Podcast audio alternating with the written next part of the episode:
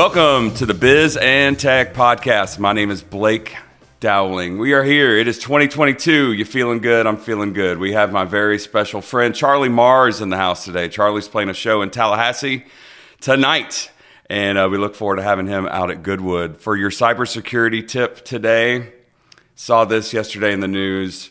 USB drives showing up on your doorstep. Looks like it's a gift card and a USB from Best Buy. It is not. It's loaded with malware. If you see this, toss it in the trash as it's someone trying to take your information and deploy malware in your network. That is your helpful cybersecurity tip from me, Blake Dowling, today. So thanks for tuning in. Charlie, my man, it's been a long time. How are you? I'm I'm I'm having a good day. So you're having a, a rough week. You're spending the week 30A, another tour date in St. Pete. You told me. Uh, what's that all about?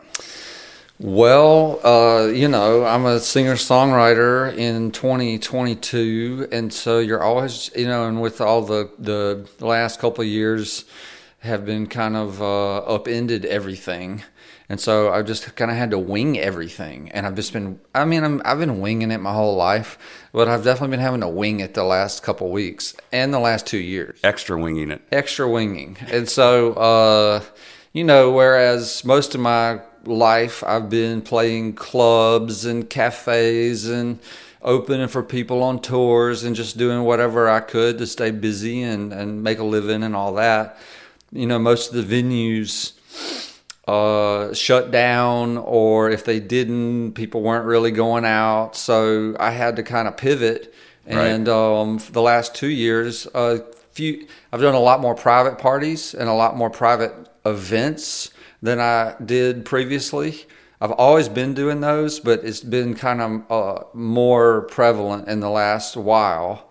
And then, you know, once I've, you know, once COVID got going and it, I kind of looked around and was like, okay, you know, it's rough, but, you know, it seems like life is going on. And so I just was willing to do whatever to, um, to, you know, keep the lights on. So, uh, I got offered to do just, for example, this past uh, Saturday, a, a couple who'd had me play at their home before um, asked me to come to St. Petersburg and play with them and play for them. And uh, so I drove down there and they put me up in an Airbnb. And I have a new dog that I got over the holidays. Awesome. My first dog in, since I was a teenager.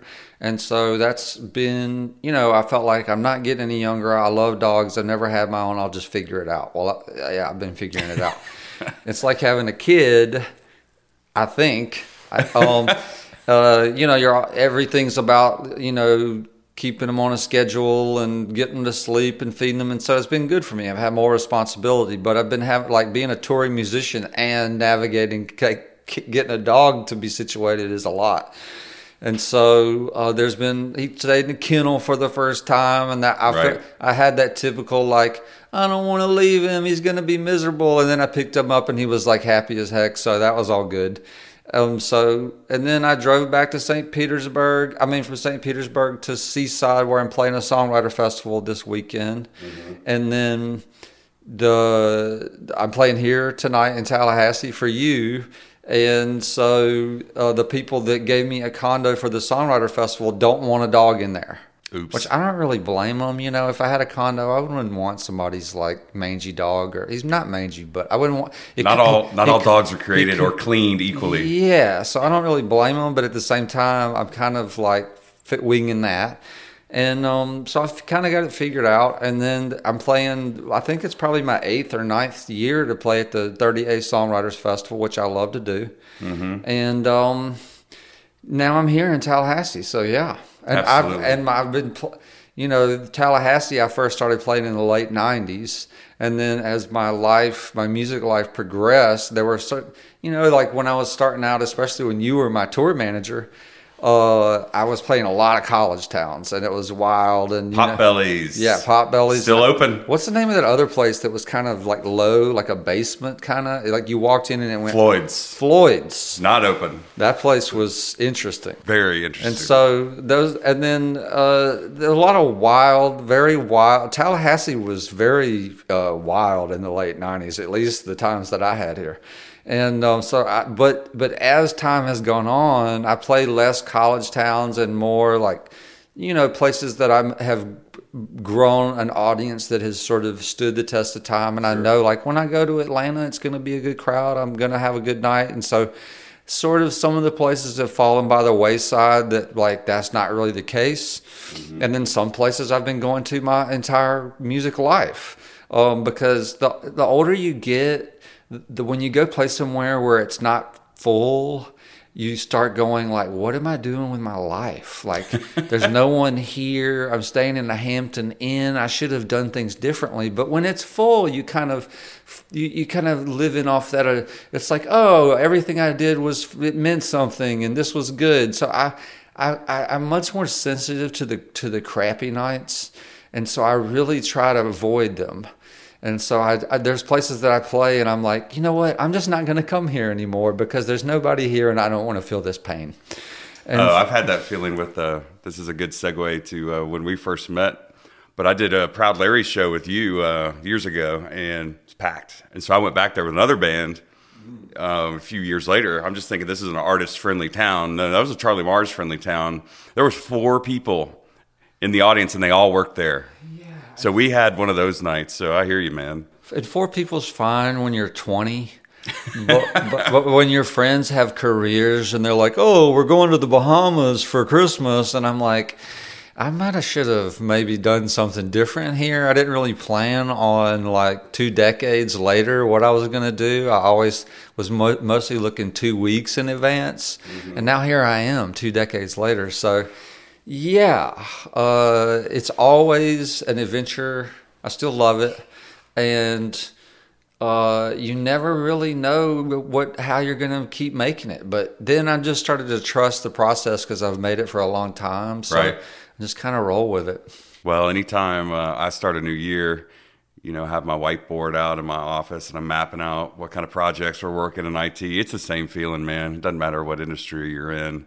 Uh, starting over, cranking it up again, and that "what the hell am I doing" moment Oh, I get that every January. Oh, okay, um, good. I thought it was just me, but maybe maybe every.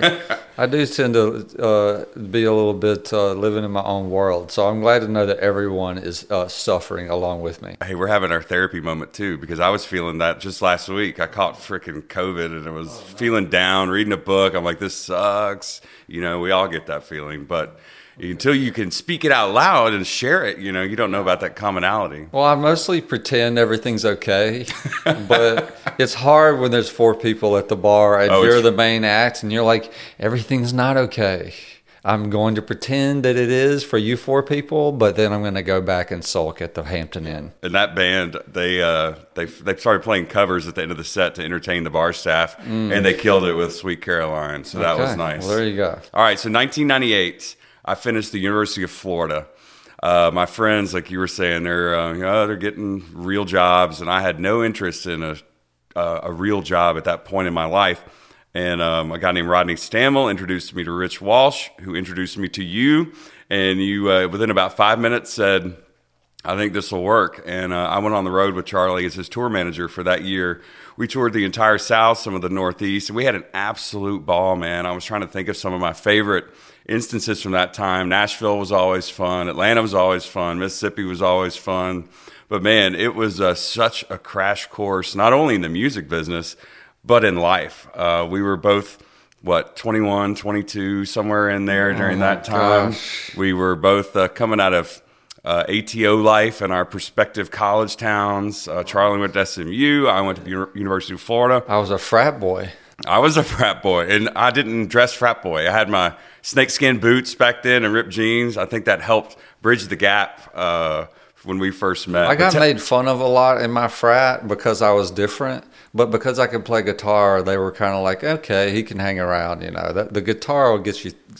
Being able to play and sing will kind of get you get you through a lot of uh, crowds that may otherwise be like, you know what, what's this guy doing here? So, yeah, that happened.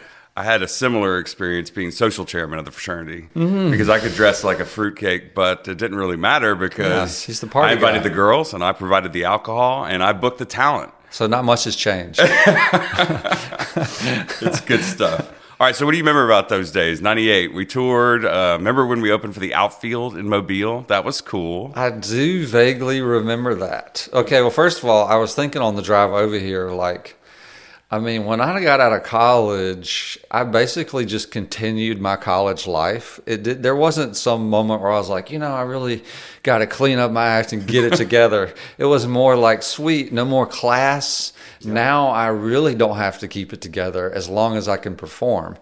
And so, I, like everything just sort of started at a peak, you know, Right. about, and then it was like a kind of a slow collapse mm-hmm. for about two years. Uh, I, I got in a motorcycle accident at one point, and then I that. got on some uh, prescription pills, and so everything is a little hazy. There are some specifics that I do remember, Right. But a lot of it for me was kind of hazy. So maybe you can fill me in on some of the things that I did.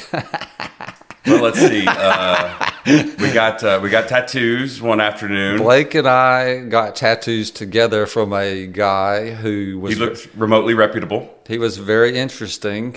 And I then wasn't it the same day we wound up at the Clermont Lounge? Was that or was that just a different day? I can't remember. That was the same day. The, it was kind of uh, a lost weekend we had together. Joe Bob Briggs, whatever that character's name was. He was on TNT at the time. He was out with some people. Uh, uh, Butch Walker was with us. Super producer Butch Walker, Yeah. Colonel Bruce Colonel Hampton Bruce for anyone Hampton. following the jam band scene. Quite a legend there. We we checked all the boxes on that day, man. So basically, here's how it went. We would go on tour all week, and then on Sunday we would get back. And then on Sunday nights at Smith's Old Bar in Atlanta was like it was like like uh, locals night or whatever, and all the musicians and all the staff from everywhere would go to Smith's Old Bar. Because that was our Friday night. And Blake lived across from Smith's Old Bar. Walking And- distance, yes. Walking distance. And he had a loft bedroom Yeah. that what did someone was always gone or it was vacant? What was the deal?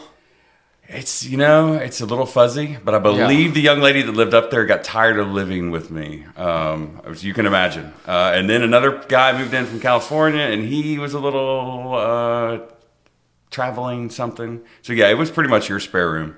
Yeah, it was kind of my spare room. And then rather than go home where I lived, I would go party all night at Smith's Old Bar.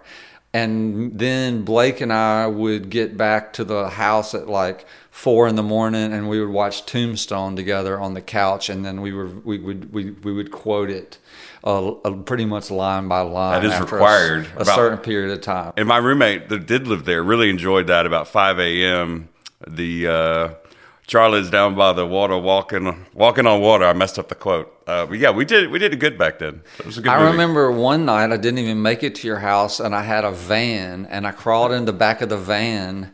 Well, prior to that, I had blacked out and then the staff wrote stuff all over my face, you know, like just embarrassing things they scribbled all over my They face. They were very hands on at Smith's. And then I went to the car and passed out, and then the car got towed. And so I woke up. First thing, last thing I remember was being at the bar. Next thing, I'm in a parking lot with like a thousand other cars in the van in the back. Don't know how I got there or why I'm there. but they're trying to tow you while you're in it, right? Oh, they did tow me. They towed me from from Smith's Old Bar to this lot outside of Atlanta. So so then I realized that I have a key to the to the van.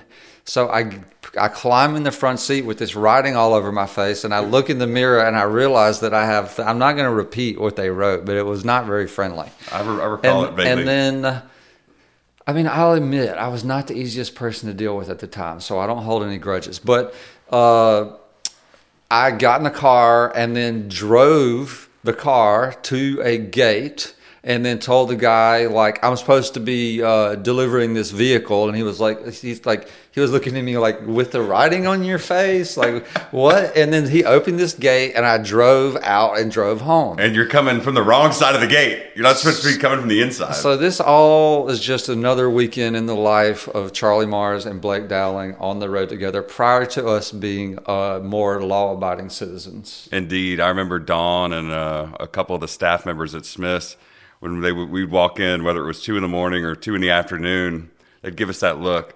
Like, oh, here they come. But man, those are some good people and some great times. And I've been I've been sober from alcohol for 22 years. Congratulations. So you were around there. You were right there at the at the peak of the uh, of the uh, what is this uh, the rock and roll life for me. I didn't ma- I didn't really have the constitution to make it. I wasn't a lifer for the party, but I've been a lifer for the craft. Excellent. Yeah. Well, let's talk about your craft. Okay. Uh, I put together an article for the Tallahassee Democrat about um, some of the tours and some of the experiences you've been on. Oh, you You've- did? You've had a lot of successes uh, over the years. I really enjoyed your story on stage. Last time I saw you perform was uh, Fifth and Thomas here in Tallahassee, I okay. believe, or maybe it was 30A Songwriters. I don't Uh-huh. remember which which year was which. Yeah. Um, I have not been sober for 22 years, so um, Okay. things are still a little fuzzy sometimes. Yeah, well, some of us are better at, handling their liquor than others. You you must be doing okay if you've made it this long. trying to trying to minimize minimize and uh, live a live a healthy lifestyle as much as possible. But anyway, I remember you told this story, and um, it freaking cracked me up. It was uh, it was a Jimmy Buffett story, mm-hmm. and uh, about maybe you being invited to be in his Broadway musical. Is that accurate? What, what went down there? Uh, well, I uh, knew his niece. Okay. Um, she's from New Orleans. She was dating a friend of mine, and then uh, I guess they were talking, and she told him about me, and then he went and listened to a bunch of my music because he was looking for potential people to play the lead role in his Broadway musical or in his musical Escape to Margaritaville. Okay. And so I was down at the beach on in on Highway 30A, um, just writing songs, and I got a voicemail from. I saw a call from Palm Beach, Florida, which I didn't recognize the number, so I usually don't answer. And I got a voicemail, which I still have. So it was Jimmy Buffett, and he said, um, It's not his agent. It's, No, it it's was JB him. himself. Yeah, and then he That's said slick. he said that he had a proposition for me, and that he'd been listening to my music, and to call him on his French phone because he was going to be in Tahiti for two weeks. And I Tough life. And I remember thinking, I hope this leads to me making a lot of money, and I would like to have a French phone myself. And so I called him back, and he um, told me about this musical that he was doing. And then, of course, I was like, yeah, that sounds cool, you know, especially at the time I was one, like, I, it sounded to me like maybe I would get to be in one place for a while, and that sounded good. And so, and I like Jimmy Buffett was my first concert I ever saw with Jimmy Buffett, Clint Black, and Little Feat at the at the Mobile uh, Stadium. There was a stadium in Mobile that Man, I they saw. don't they don't do lineups like that anymore, man. That And is so- freaking gold. I know. And so uh, he said, Look, I'm playing in Birmingham. I think it was like in a week or something. I don't remember exactly, but why don't you come over and, and, and meet me? And I had actually met him once before in Palm Beach, Florida, with a friend of mine who's a restaurateur there. And I remember uh, my friend wanted him to come and meet me because we're both from Mississippi. Sure. And he, I remember he said, he walked to the table. He said, "So I'm from Mississippi. You're from Mississippi. What else you got?" and I was like, "Okay, all right. We're gonna do some um, smack talking." So we did. We had fun. And then I don't know if he remembered meeting me then or not, but this was a, a, a, a few years later that he had called me. So Right. knowing him, he probably did remember. But um, so I went to Birmingham to Oak, Oak Mountain. We met at some restaurant, and then he. We, I was supposed to just have lunch with him, and he said, "Do you want to come to the show?" And I said, "Yes, Jimmy Buffett. That sounds good." And then, and then he said, "Well, we were in the limo or whatever it was, like a SUV thing." He said. Do you want to sit in with the band? And I said, Yes, I would like that. And then he said, Do you know changes in latitudes? And I said, everybody knows changes in latitudes, Jimmy Buffett. And so when we got to the venue, I got in on the YouTube on my phone and the bathroom and then learned changes in latitudes from some kid on YouTube because I had basically acted like I knew it already. And so then I had it down, you know, and so I was kind of like hanging with the crew and all this stuff. And then someone came and said, Hey, Jimmy wants to see you. Jimmy wants to see you. So I go in there and he's waking up from a little pre show nap. And he said, "Let's play through changes in latitudes." And so we're playing it. Everything's good. And then he stops singing, and he's looking at me, and I, he says, "Sing it." And I, I was like, "Well, you said play it." and and he goes, Well, yeah, but I said, Look, I got it. Let's just get out there and do it. And he was kind of like, Okay. And then, then all of a sudden they were like, Jimmy, you're up. And so he just kind of rolled out, and I was like, Oh, so I get back on the YouTube in the bathroom and learn the lyrics to the to the song, which took me like forever because it was a lot of. He was on stage. I felt nervous. There was like thirty thousand people at this thing yeah, or whatever. Yeah, in Pelham is big. huge. Yeah, big. That's no little room. So I'm about to have to walk out there and do this whole thing. And I feel like this is kind of like a prequel to my audition. You know, like if I do good, I might get the Broadway part and I'll like know where my life is headed. And then I won't have to play these coffee shops so much or whatever. Right. So I get out there, and of course I get out there, and there's a huge prompter right at my feet with all the lyrics on it for him that had every lyric. And so I felt like I kind of, I felt like I crushed it. I felt like I did good, and my buddy like high fived me afterwards, and I'm thinking I'm going to get this Broadway part. It's going to be amazing. So then, like two weeks after that, I go to New York City. Oh, oh, in between that and going to New York, I decided that I needed to look the part, right? So I decided to go to Florida and get a tan, hang out on the beach, you know. Flowered this was my straw hat. excuse, my excuse for going to the beach. Okay. So I roll up in New York where it's like un, I'm unseasonably tan. Let's put it that way. Like I look like like like Donald Trump. I was freaking orange.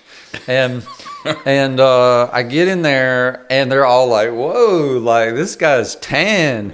And then I played three songs and that went well, but then I had to act out two scenes, uh, Broadway style, you know, acting, which I have zero experience doing. Lots of hand moving. just like it and it was kind of i mean no no no fault here but it was it was a little bit cringy. Like it was this romantic scene where this guy's like trying to talk this girl into joining him on an island and in living on island time and she's like works in manhattan and she's like you're, you it, it, the whole thing was just a little bit like a little unrealistic it's And got a cult vibe too. and so uh, I had I didn't I, I didn't I wasn't I don't think I was that great at that part, and so I did not get the part.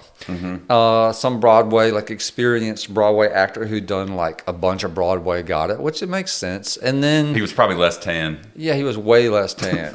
no one beat me on the tan. I got the 10 on the tan. So then uh, during uh, COVID, I was going through my voicemails, you know, because I was like, like I wasn't going to get super organized.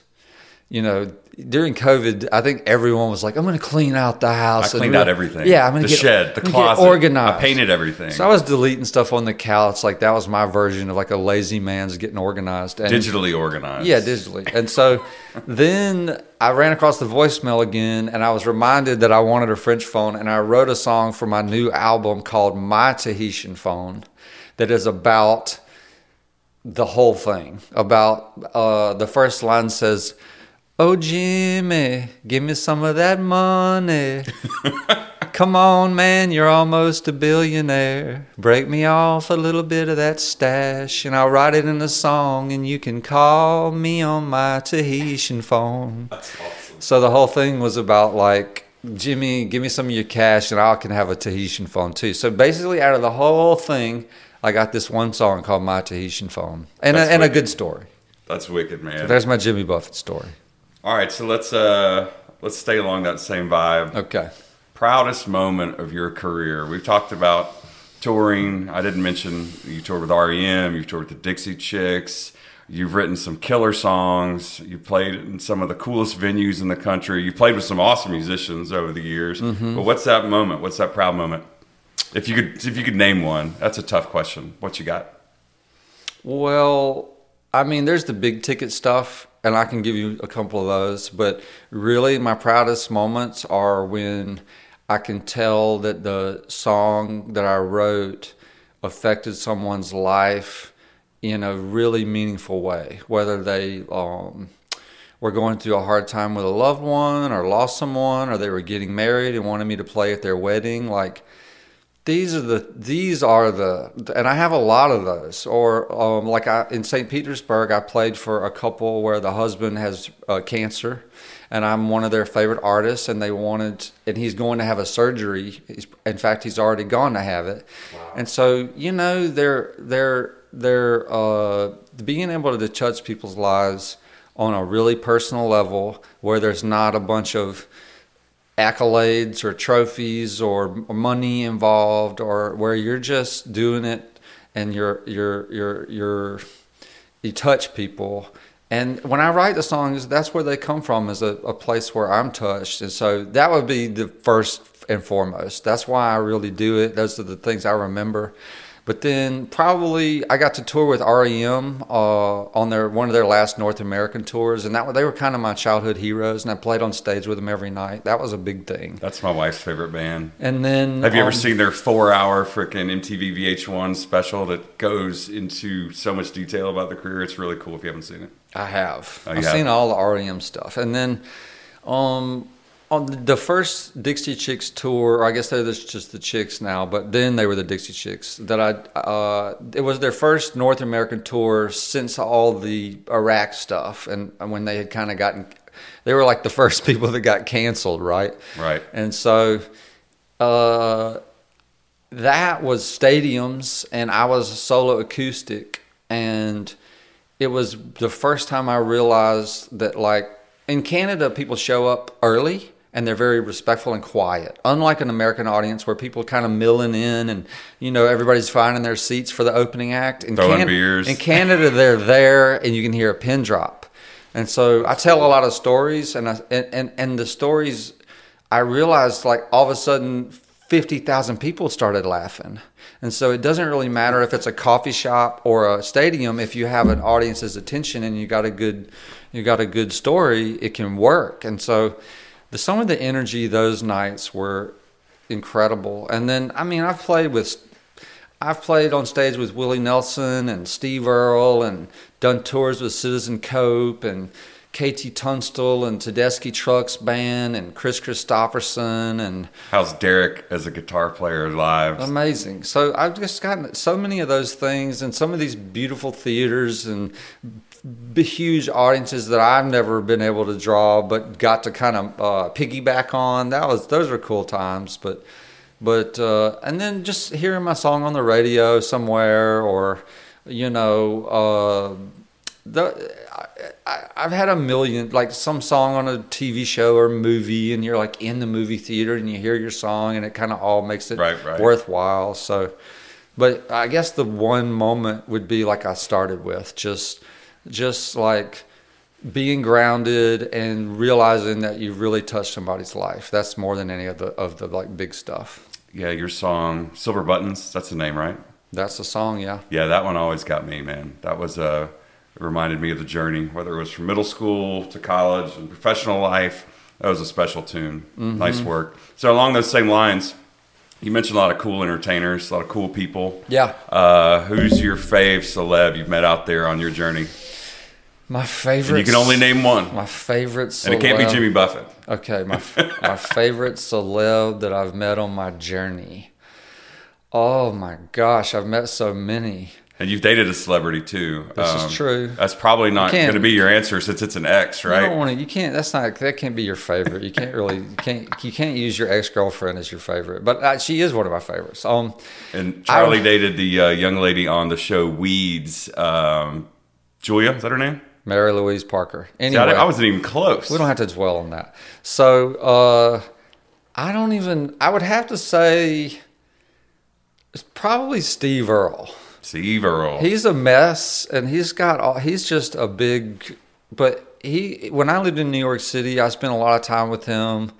We did a lot of fun things. He's such a character. He's a great storyteller. He has he's got more stories than anybody I've ever been around. Him and probably, I, I really uh, liked John Malkovich.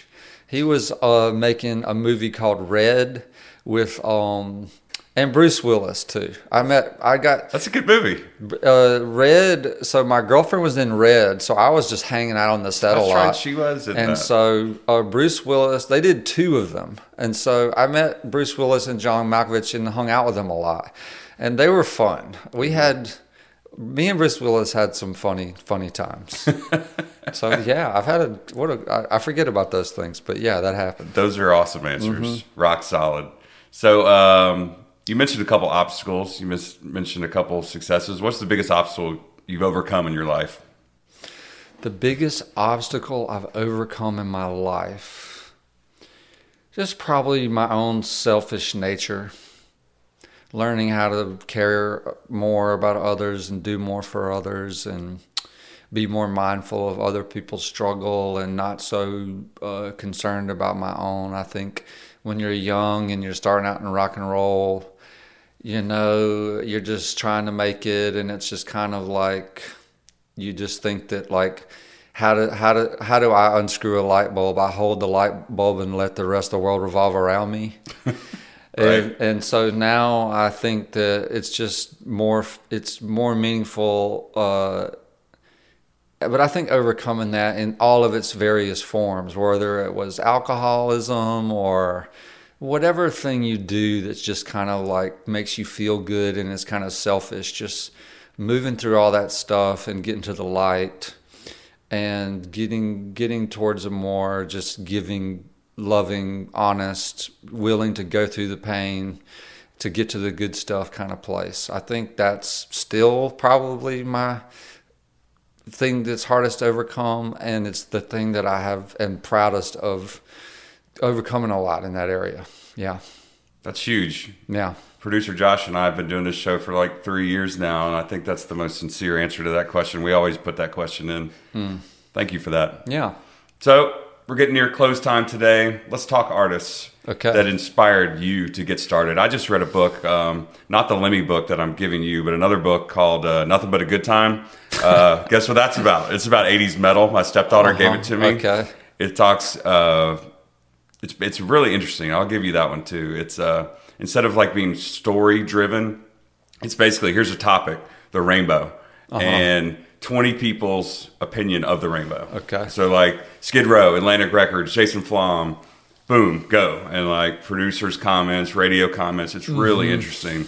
But the drive, and you mentioned, you know, the willingness to work. You know, all these bands when '89 hit, '91, and glam metal went out the door. You know, these guys are like, are we willing to work or not? You know, Rats like, yeah, we're gonna keep working. Skid Row kept working and still working. Yeah. Today, um, and I'm not trying to gear you to say Motley Crue's your favorite band because we used to watch, along with Tombstone, a lot of Motley Crue videos in the day. you made me watch a lot of Motley Crue videos. But uh, what artists inspired you? Because um, not just you know as a fan of a band's growing up, but what bands inspired you to make this your craft, to make this your trade?